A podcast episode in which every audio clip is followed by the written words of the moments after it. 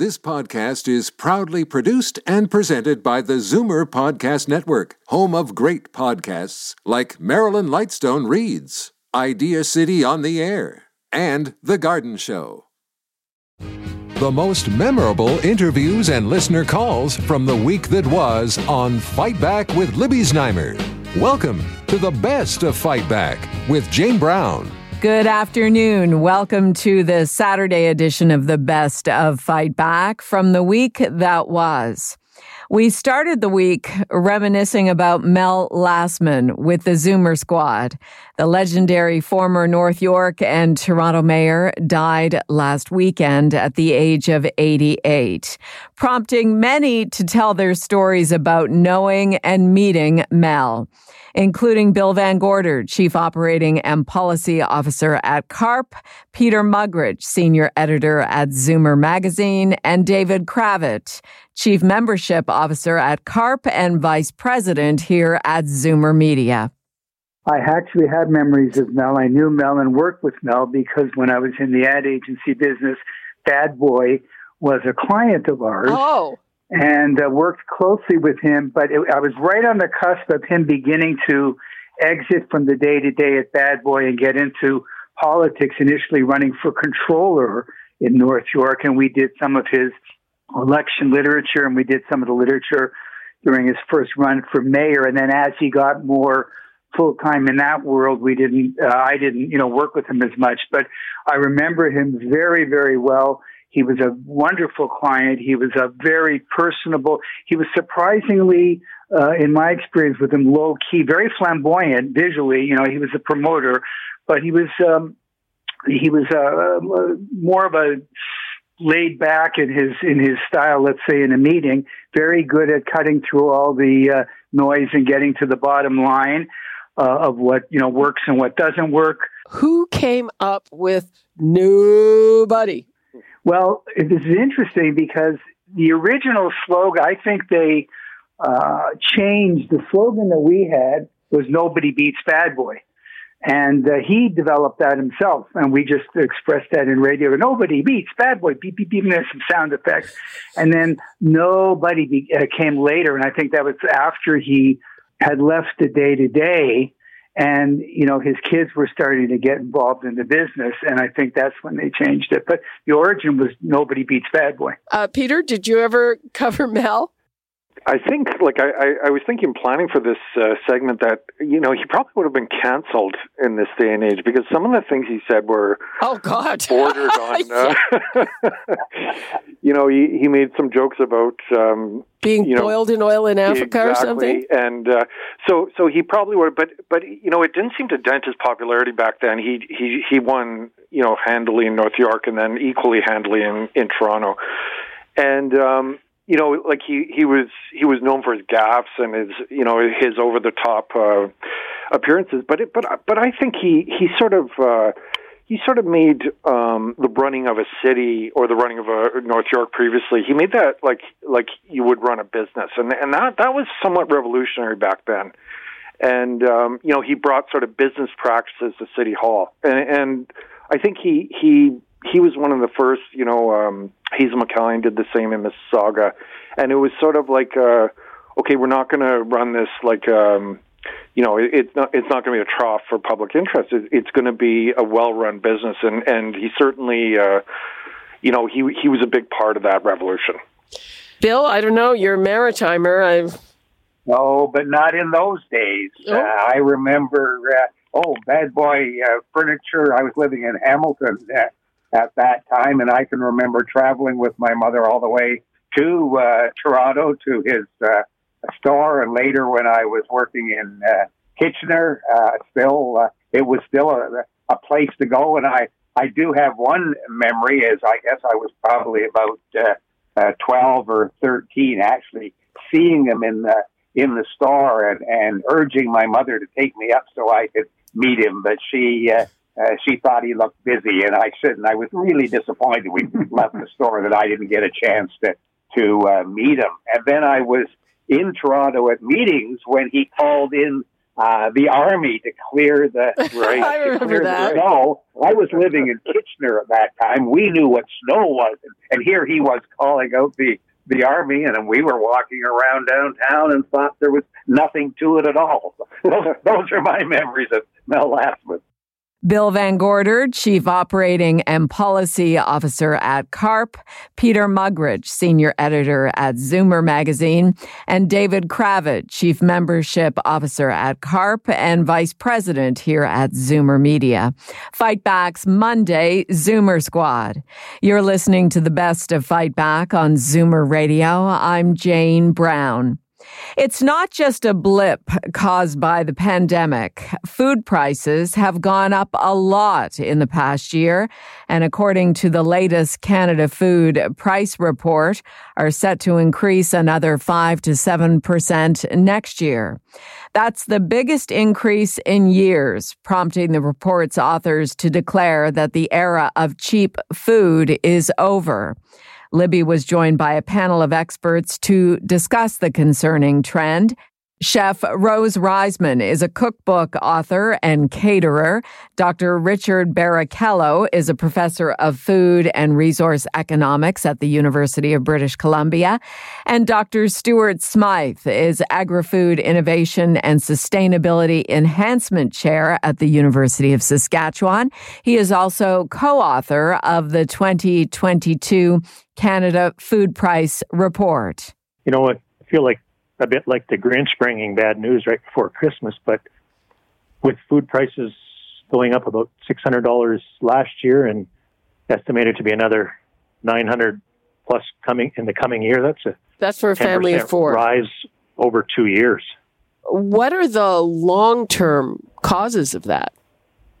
I think there's a, a variety of factors. Libby, we've we've still got impacts from COVID, both in in terms of production and transportation of food. We we import a, a lot of food from the southern U.S. in the wintertime, and you know vaccinations and vaccination mandates are making cross-border transportation of, of those products increasingly problematic. In, inflation's on the rise, and you know the U.S. is saying that inflation might hit seven percent uh, for November. So all of those things are, are going to contribute to higher food prices in Canada. Uh, Rick Barichello, what's what's your take on the uh, the long term? Again, the long term on all of this. I also would note that um, this past year, um, if you look at the food component of the consumer price index in Canada, it went up by 3.8 percent.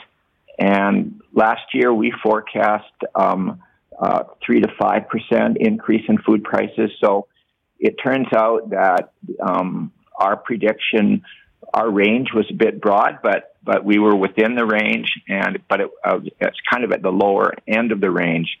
So this year, the, the, the forecast would be for somewhat higher because, as as we all know, food um, inflation has moved up, um, and it's and these prices internationally have also moved up.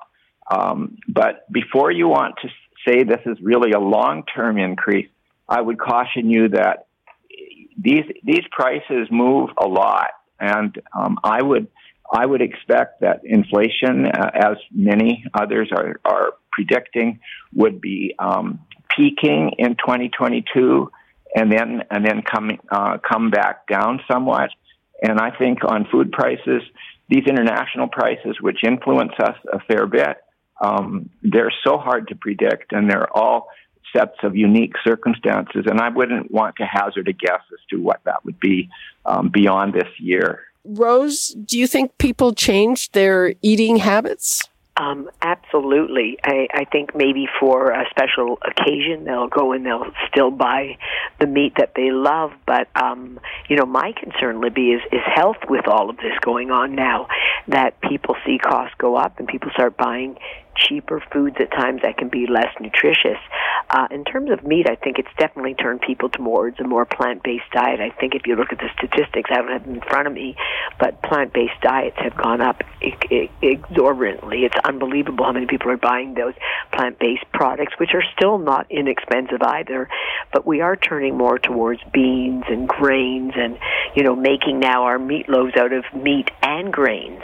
So we're definitely seeing that coming in, and I can see in every newsletter I get of recipes so much more of a plant based diet and then incorporating somewhat, some meat, but not 100%.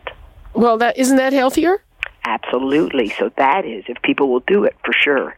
Um, but as I say, I think that buying meat today, uh, they're now, you know, cutting it back to make it once a week as opposed to having it three or four times, which is healthier.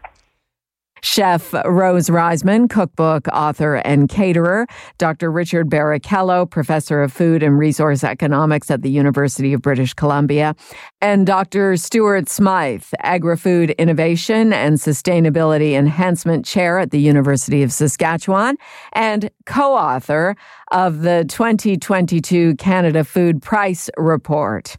You're listening to the best of Fight Back on Zoomer Radio. I'm Jane Brown. Coming up after the break, the tidal wave that is the Omicron variant. You're listening to an exclusive podcast of Fight Back on Zoomer Radio. Heard weekdays from noon to one. Good isn't good enough. Make way for the best of Fight Back with Jane Brown on Zoomer Radio. Welcome back. Just as we're heading into the holidays, the Omicron variant began exploding this past week. Epidemiologists project numbers are doubling every two days, which has already made it the dominant variant in short order. Canada's chief medical officer, Dr. Theresa Tam, has warned that we are only days or a week behind the UK, where Prime Minister Boris Johnson describes the situation as a tidal wave. Scientists are now rethinking their initial impression that the new strain may be more contagious but less virulent. In fact, epidemiologist Dr. Jeff Kwong posted on social media he would like to retract any comments he made suggesting Omicron may cause less severe disease. Libby spoke with Dr. Kwong on Tuesday. I think to keep in mind is that uh, the population in South Africa is very different from Ontario. Um, you know, they are much younger. And a lot of them, um, you know, people living in South Africa have had COVID infection, and then also some of them have also been vaccinated. So I think, you know, the reason they're seeing um, milder infection is because a lot of them have kind of had, you know, multiple exposures to the virus already, whether through infection or uh, vaccination. Do you understand the the difference uh, in exposure uh, with infection or vaccination? Because uh, we're being told that even people who've had COVID should have uh, their shots as well. Yeah, the reason is that, you know, with the vaccine, we know how much, you know, the dose that each person's getting. Versus if you got infection, we don't know if you had a, a mild infection where you had no symptoms or if you had a more severe infection uh, where you had a lot of symptoms. We think the antibodies and the, the immune response is stronger if you have a more significant uh, infection. So that's the thing. It's like if we tell someone, oh, if you've had an infection, if you don't get the vaccine, we don't know how well protected they are. Um, so, I, I, mean, they're saying that if you have infection and vaccine, that's probably best. Not to say that you should go out and right. get vac- uh, it, you know, infected deliberately, but if you did, you should still get the vaccine. Is the bottom line we have a very high proportion of people who've been vaccinated, double vaccinated, uh, but I guess not enough for herd immunity. Well, the issue is with Omicron, we actually need three doses. And that, that's kind of been a bit of a game changer. Um, the data out of the UK suggests that with two doses, you get only about 40% protection against infection. And we don't know exactly how well two doses protect against hospitalization or death we think, you know, based on um, the uh, serological studies, like the neutralization studies, where we use um, antibodies from um, people who've been vaccinated, we think that it might be you know, extrapolating from that data might be 80%. Uh, you know, if we're optimistic, maybe 90%, but we just don't know for sure.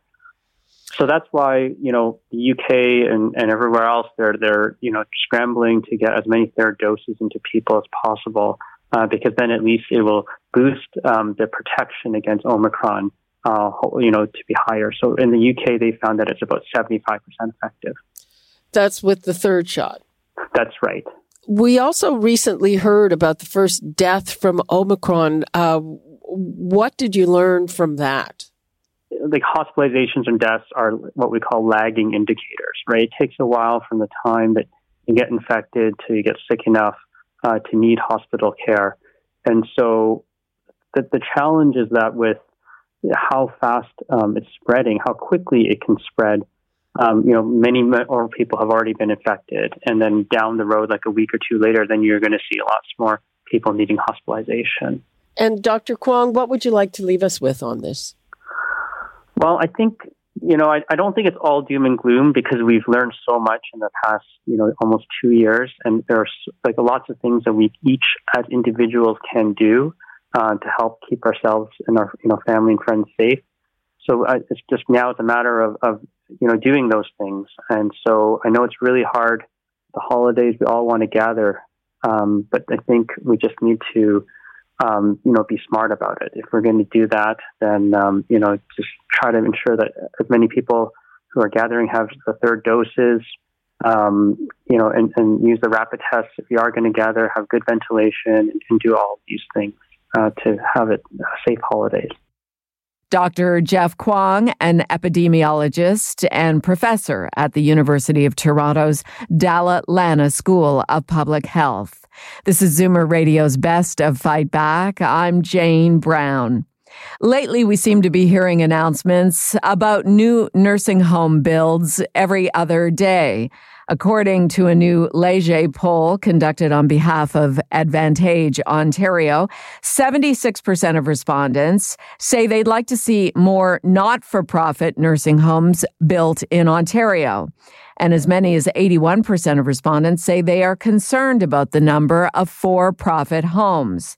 Meantime, restrictions for visitors in long term care have been ramped up in the face of the new, more transmissible Omicron variant.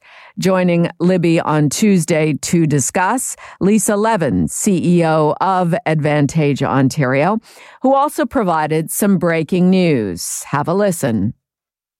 I'm nervous. I'm nervous about this uh, this new variant.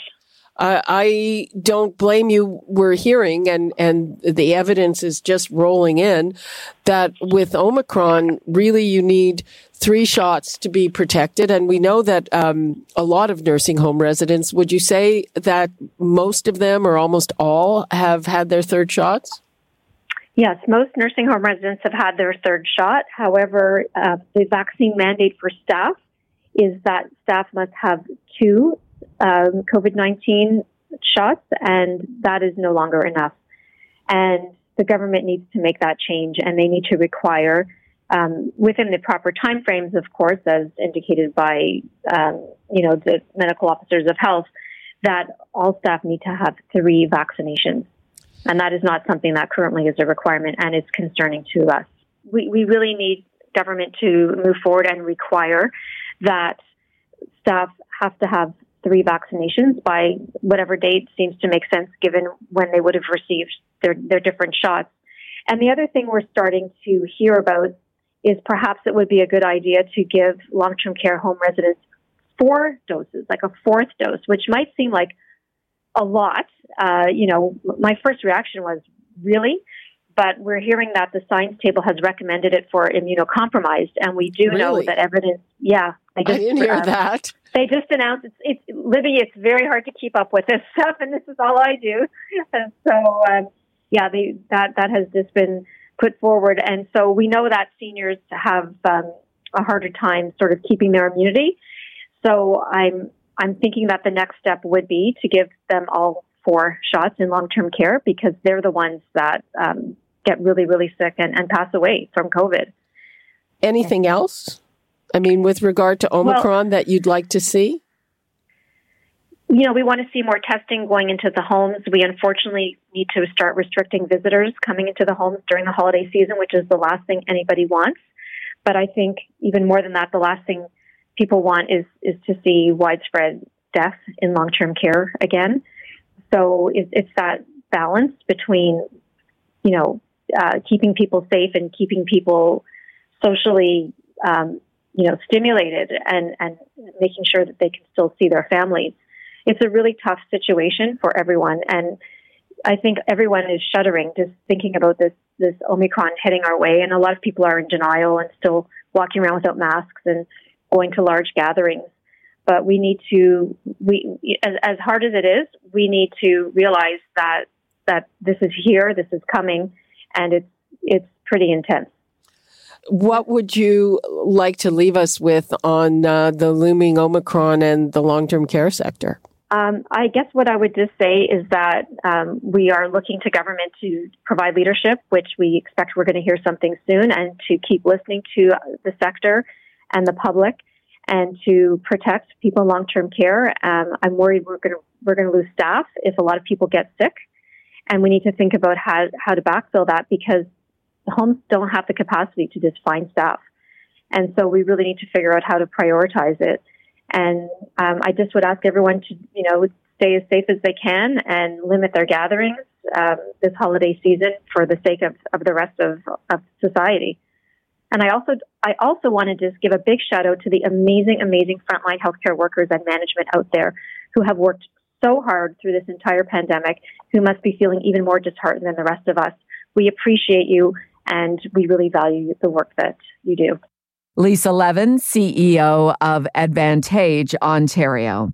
I'm Jane Brown, and this is Zoomer Radio's Best of Fight Back. Still to come, what you had to say about the week that was, and the Fight Back Knockout Call of the Week.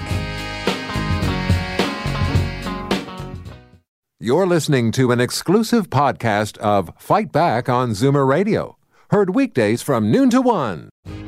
Zoomer Radio, pulling no punches with the best of Fight Back with Jane Brown.